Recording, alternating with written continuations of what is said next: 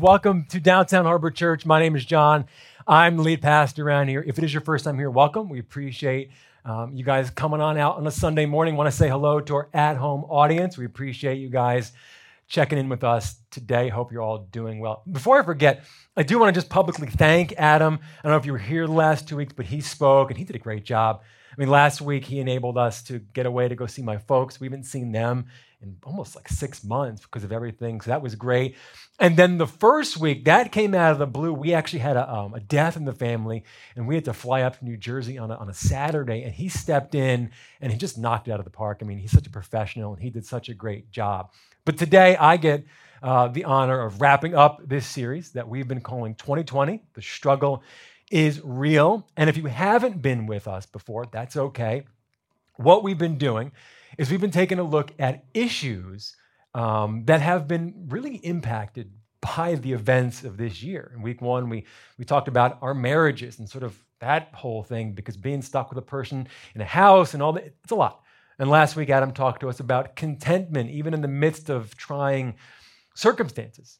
But today, as we wrap up this series, I want to talk to you about an issue um, or an emotion or a feeling, depending on how you want to characterize this particular thing, that I think every single one of us at some level and at some point this year has dealt with and has struggled with.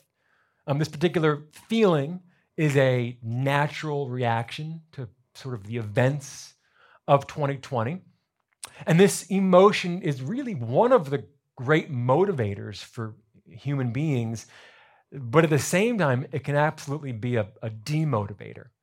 And if it's left unchecked in our lives, it can have disastrous effects in all kinds of areas. And it's a topic that Jesus spoke at length about in numerous situations and in front of numerous crowds. And so, what I want to do is we kind of bring this series to a close. I want to talk to you guys about fear.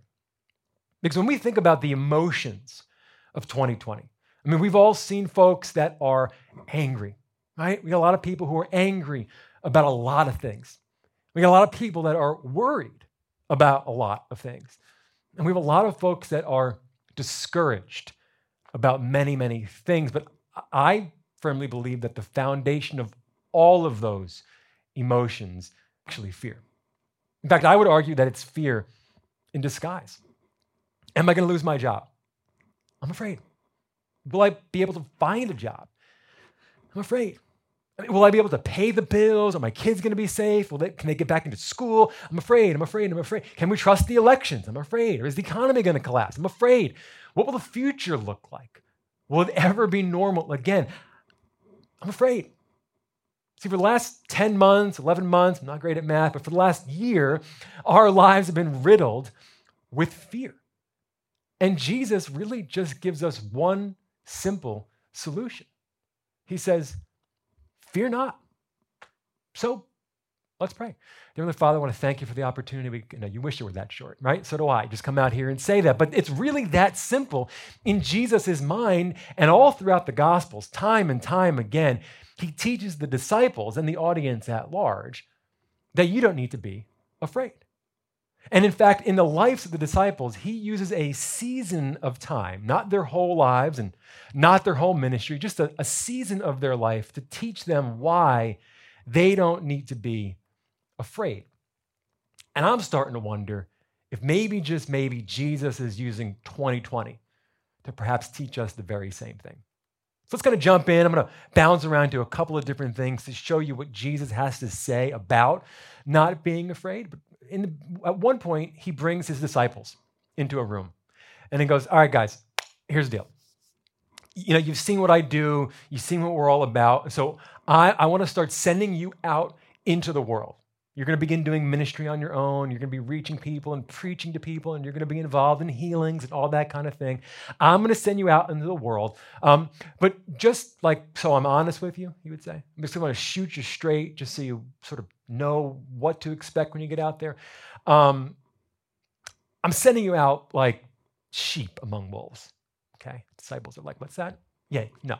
I mean, just an analogy of what you're going to experience when you go out into the world. It's going to feel like you're sheep and you're surrounded by wolves. So that's not exactly the most comforting analogy that you would hear your Savior kind of describe your, you know, budding ministerial career to look like. But luckily, Jesus wasn't done sort of building their confidence. He kind of he continues and he goes, just so you know, um, some of you guys will get arrested. Okay. And he goes, and, and some of you, well, you're going to get beat. Kind of looking at you two over there. And all of you, just so you, you know, just so you all know, you're all going to have to sacrifice a lot. But it's going to be great. And don't be afraid. In fact, do not fear, he would say. Do not be afraid of those who kill the body, but cannot kill the soul. Because the foremost fear for the disciples was fear of death by persecution. I mean, they didn't have a fear about another lockdown. They were not afraid of, of a stock market crash. It wasn't a fear of whether Trump would be reelected or Biden would get into the office. There wasn't a fear of coronavirus at all. There was a real fear that their heads would be lopped off by the Romans that were all around them. And so Jesus, knowing this real fear in their lives, looks at these 12 guys and say, you don't need to fear someone that can only kill your body. In fact, he would say, if you want to be afraid, be afraid of the one who can destroy both soul and body in hell. Wait, what? Jesus, you said don't be afraid, and now you're saying be afraid, and actually we should be afraid of God? Huh? We're not we're not tracking with you. Can you sort of walk us through that a little bit more? And so Jesus does just that. He kind of begins to expound. He goes, All right, let me so you understand what I'm saying, boys. He goes, Are not two sparrows sold for a penny? Yes. Okay. Well, yet not one of them will fall to the ground outside your father's care. And even the very hairs on your head are all numbered. So don't be afraid because you're worth more than sparrows. Thank you, Jesus. You've clarified that for us. Really, they're like, hold on, wait, Jesus. You just listed a whole bunch of bad stuff that was going to happen to us, you know, when you send us out there to go into the world and, and preach the gospel. And then you said, don't be afraid. But then you said, be afraid of God, but that we're going to be okay because we're like the sparrows, but then the sparrows died, and you said, don't be afraid. So we're not sure we're following you on the whole don't be afraid thing. See, the issue for most of us is that fear is a tough concept for humans to grasp. Jesus knows this. In fact, that's why he's been working on the issue of fear in the life of the disciples for a little while now. And so, what I want to show you for the remainder of our time are two lessons that Jesus used in the life of these disciples, just a short season of time, to teach them about fear. And I just think that we, as Christians in 2020, going through everything that we've gone through, I think we can learn a lot from these two lessons. So, just a few chapters earlier, Jesus is teaching a large crowd, right? Just kind of preaching on the side of the sea. And when he's done, he and the disciples, they get into a boat. And that's where we pick up this first story. In Matthew 8, it says this Then he got into the boat, and his disciples followed him. Now, suddenly, a furious storm came upon the lake so that the waves swept over the boat. So, this is not an uncommon thing for this particular body of water. Due to the topography of the surrounding lands, these storms would come out of nowhere all the time. And they could be extremely violent in nature. So these guys, they're in the boats, and the waves are crashing, and the wind is roaring in the boat. As we see, he's beginning to start to fill with water. But luckily, Jesus, well, he's sleeping. Okay, now I don't know if he was fake sleeping or not, doing one of these things to see how the disciples would react to this first test, if you will. But whether he's really sleeping or he's fake sleeping, the disciples, they're running around like their hair's on fire. And it looks like that one scene from The Office of the fire drill. You know what I'm talking about? And it says this the disciples, well, they went and they woke Jesus up. And they go, Lord, save us, okay? We're drowning. We're going to drown. So Jesus wakes up and he says, You have little faith. Why are you so afraid? Why are we afraid? What are you hard of seeing, Jesus? All right, we know you're a carpenter and we're fishermen. So let me just, you know, walk you through what's going on here. This is a bad scene. Okay, you see this water in the boat? This should be outside of the boat. This is a problem here. We are going to go down. We are going to drown. We are going to die. And so Jesus says, All right, stand back. Watch this, watch this, watch this. Gets up and he rebukes the wind and the waves. And it was completely calm. The storm stops. Like in a blink of an eye, just like that, this furious ocean becomes like a sheet of glass. Now, if you were in the boat with them, how would you react to that amazing miracle? The disciples were absolutely terrified. They're terrified. Who is this man? They go. Who is this man? They ask each other. Even the wind and the waves obey him? I mean, think about the story we've just seen. The fear they had for this furious storm, that's gone right? Their fear of that storm has now been eclipsed and overtaken by their fear of Jesus. This is a huge moment in their faith journey. Because remember how we started off? Jesus would say to them at one point, You don't need to fear those who can only kill the body. You should fear God. And in this moment, as they were terrified, it says, of Jesus' power, they're now beginning to understand what it means to fear God. You've all heard this phrase, fear God, before. Sometimes it's like, you know, that'll put the fear of God in somebody. Or in the Old Testament, we often read about how they had the fear of the Lord. And it's kind of a confusing phrase for English speaking Christians. I mean, we love Jesus. We love, we love God. God is love. Why are we, why would we fear him? What is there to be afraid of? And really, it's just not a good word. Because what Jesus is actually trying to communicate is that we want to recognize God's power.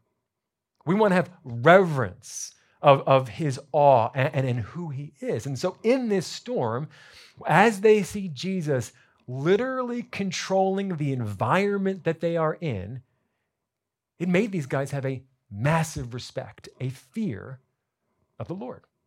Now, lesson one on fear is over. They learned some things, but I'm not sure they passed. So Jesus is not done. Fast forward a couple of weeks, maybe a couple of days, we're not really sure. But he just wraps up doing one of the more popular, amazing miracles he ever did when he fed the 5,000.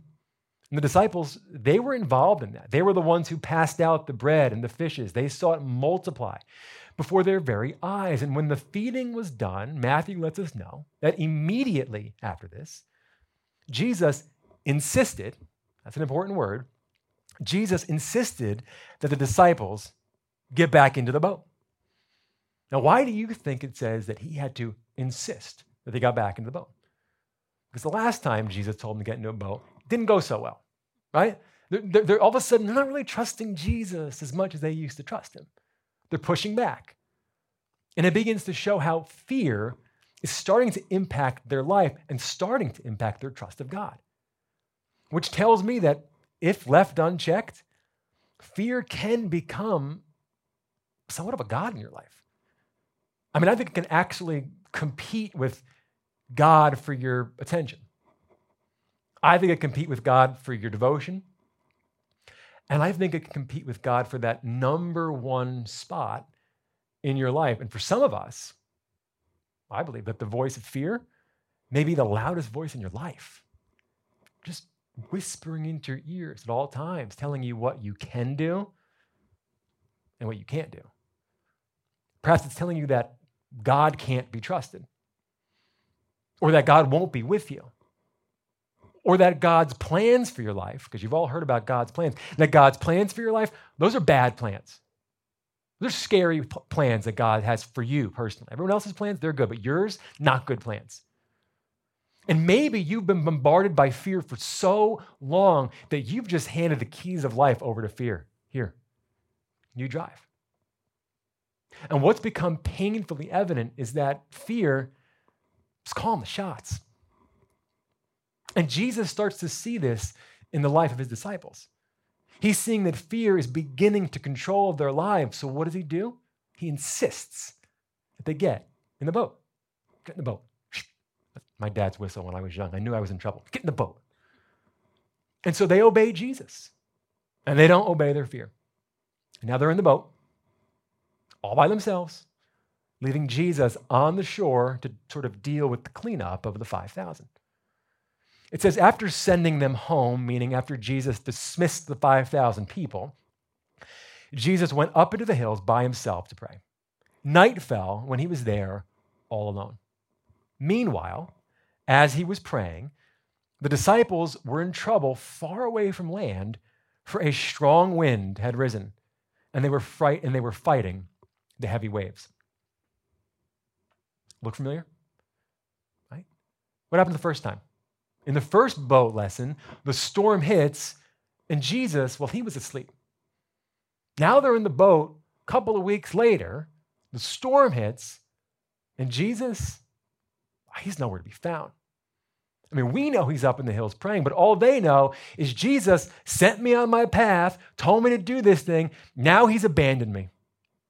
And things are getting scary, and it's getting darker, and the wind is getting stronger, and the water is getting higher. Now, about three o'clock in the morning, Jesus came toward them, and he's walking on water. And when the disciples saw him walking on water, they were terrified once again. And in their fear, they cried out, It's a ghost. Okay? But immediately Jesus said to them, Guys, he goes, Wrong, fail. Okay? You guys are killing me, he says. I'm out here working like a dog, trying to teach you some lessons on fear. You should have seen this one coming from a mile away. So obvious. We're on the boat again with the storm. I mean, guys, remember last time? You were afraid. What happened? I calmed the storm. And then you were no longer afraid. Now we're in the same scenario, and yet once again, you all were afraid, even when there's something to be afraid of. Haven't you learned by now that you don't need to fear even when there is something to fear? So Jesus says, Take courage. It is I. Don't be afraid. And all of a sudden, it starts to dawn on the disciples all of a sudden the pieces start to come together. And it's like, wait, hold on. So you weren't with us, but you were watching us? Yes. Because one day I won't be with you, but I will be watching you. And just as you didn't need to be afraid when I was asleep in the boat, and just as you didn't need to be afraid when I wasn't in the boat with you, but knew you were in the boat, you don't need to fear even when there's something to fear. See, Jesus is doing these tests because he knows he's contending with something in the lives of these disciples and in every single one of our lives, and that's sin. And when sin entered the world, fear entered our hearts. God did not create us to be fearful creatures, sin made us this way. And because we live in a broken world with evil and sickness and, and death, we as humans, we try to protect ourselves using fear. And a healthy amount of fear is actually a little bit good. It keeps us from touching fires. It keeps us from touching snakes. I mean, some of us, you know, right? We stay away from those things because we know those things are dangerous. But when fear becomes a way of life, it can wreak havoc in your mind, your body, and your soul. And I would argue that fear causes us to recoil, almost like a snake, recoil from uncertainty. Because there is nothing scarier to humans than uncertainty. Isn't it true that we just want to know? We want to know exactly what's going to happen to us. We want to know for certain that everything's going to be okay. We want to know for certain that our family's going to be fine. We want to know for certain that I'm going to find a job. We want to know for certain that COVID's going to go away. And if we don't know for certain, we get scared. And I think what Jesus is trying to teach us is that in this life, uncertainty is for certain. There's just some things we will never know for sure because we can't see the future. And we're not too good at predicting it. I don't know if you've ever noticed, but whenever you try to project yourself into the future, it's a little scary. It's always a little dark. So I think we need to get comfortable with the fact that the only thing that we know for certain is that there are things that are uncertain. But fear is optional. It's why Jesus one day would say to his disciples, right before he went back to heaven, Let not your hearts be troubled. Let not. Don't let them. Don't allow yourself to be afraid. That's an option you have. Now, I know it feels automatic. I know it feels like you don't have control, but let not your hearts be troubled. I may not be with you, but I'm with you. And for us, I think when we find ourselves in the storms of life, like the disciples, when we lose a job, when, when you know foreclosure is threatening our home, when, when the COVID news is nonstop, when the election news is nonstop, when there's riots in the street, when, when the world begins to spin out of control, we begin to ask the very same questions those disciples asked 2,000 years ago. God, are you asleep? God, are you aware? God, have you abandoned me? Because I don't feel you, because I don't see you. And we start to panic and we get very afraid. And what Jesus is trying to teach them and what Jesus is trying to teach us is that you don't need to fear even when there's something to fear even when it looks dark, even when it looks grim, even when the calendar reads 2020 and we're all just waiting for the next shoe to drop, you don't need to be afraid. Now, I'm not here to minimize the situation we're in, okay? Because we're all going through a lot. I mean, there is a real storm raging all around us out there in this world and in this country. And Jesus would never, ever say that 2020 wasn't real. But what he is saying is that even though there is something to fear out there, we don't need to fear because he is here. Now, there's a passage in the Old Testament, and it's quick become one of my favorite passages in all the Bible because it proves, for me at least, beyond a shadow of a doubt, how active and present God has been in all of our lives. And it proves how active and present He is in our lives, and it proves how active and present He will be in our lives, even when your life feels out of control, and even when you're tempted to be afraid. Now, David, King David, from David and Goliath, he wrote this psalm, Psalm 139, and he's speaking to God. And he says this God, you made all the delicate inner parts of my body and knit me together in my mother's womb. You saw me before I was even born. He's saying, guys, before you were even born, God was a part of your life. He created you with his hands. He knit you together in your mother's womb. He saw you as a finished product before you even took your first breath. Oh Lord, you have examined my heart and know everything about me. You know when I sit down or stand up. You know my thoughts, even when I'm far away, continues. You see me when I travel and when I rest at home. You know everything I do. You know what I'm going to say even before I say it, Lord. Which tells me that we serve a God that has an intimate knowledge of our lives. This is not some far off God who's uninterested and uninvolved. He's aware of your life, He's aware of your circumstances, He's aware of your situation, and He's aware of your fears.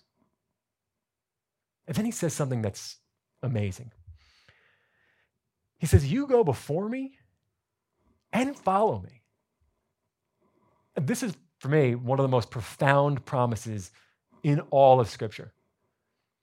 You see, we don't know what our future holds, but God does.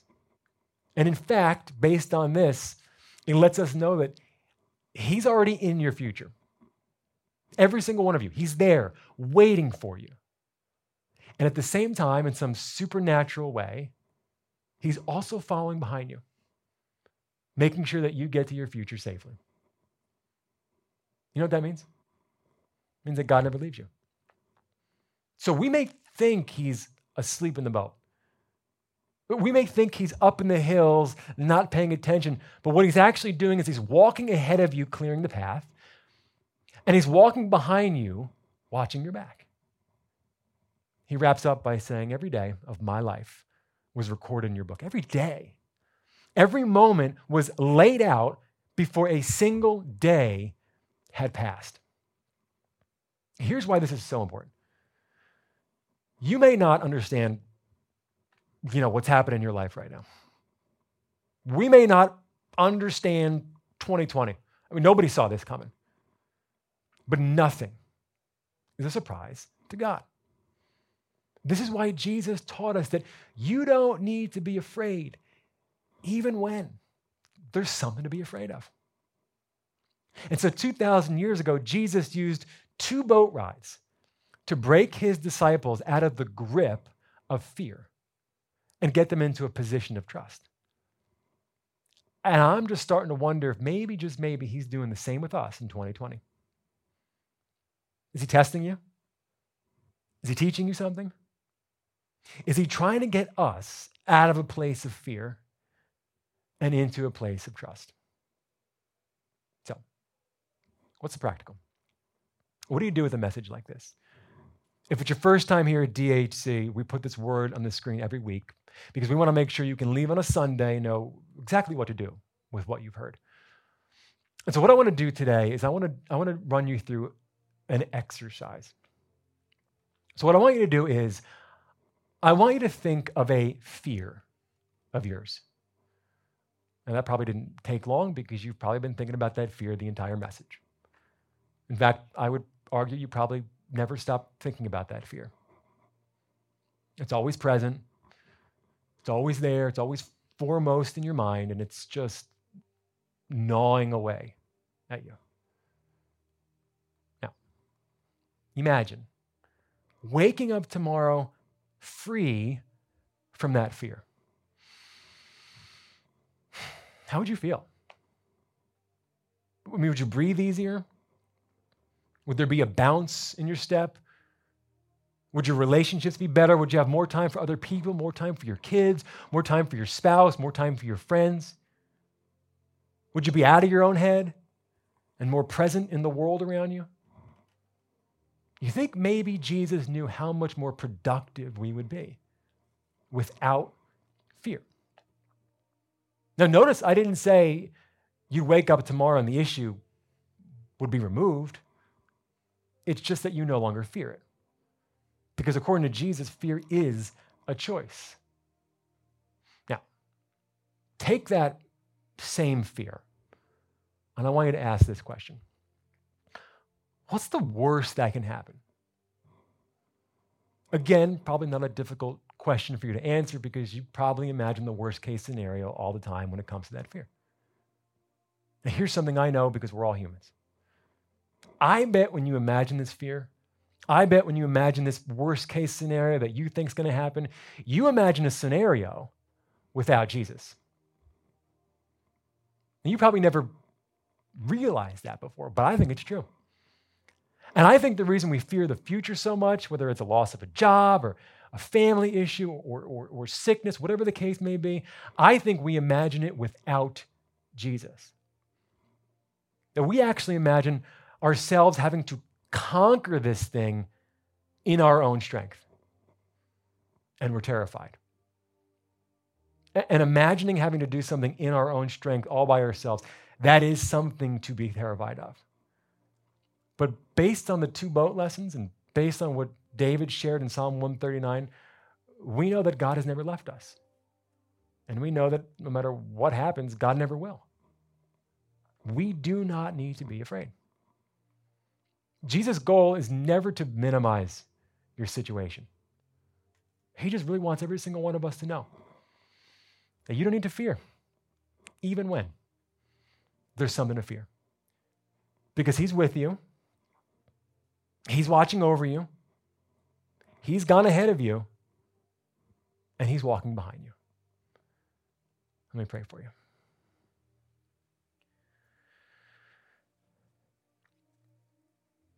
Heavenly Father, I want to thank you that this account has been saved for us for 2,000 years because I just feel like there's so much that we can learn. Lord, if there's one way to characterize this 2020, is it's fear. I mean, we're afraid. I mean, not only are we afraid, but fear is being sold to us, and, and we don't know what to make of it. And, and there's just so many things that we've never experienced before, and there's just so much uncertainty that we don't know what the future holds. But Lord, if there's one thing that we've learned, is that even when there is a storm around us, even when there is something to literally be afraid of, that we don't need to be afraid of it because you're with us. It's already in your book. You've seen the end, Lord. And we can trust you because you're there waiting for us.